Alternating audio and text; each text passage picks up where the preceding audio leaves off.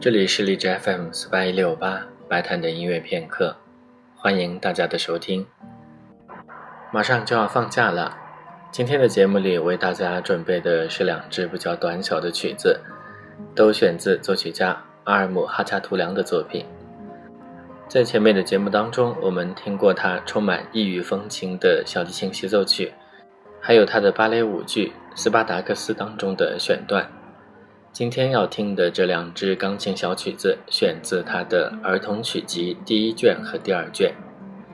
第一首只写了一个速度标记，叫做小型版，是一首听起来特别忧郁的曲子。第二首是东方舞曲。哈恰图良所写的这些小曲子，有的标题是一个小故事，有的则更像是表达了一种心情。下面就请大家一起来欣赏哈恰图良所写的儿童曲集里面的两首曲子。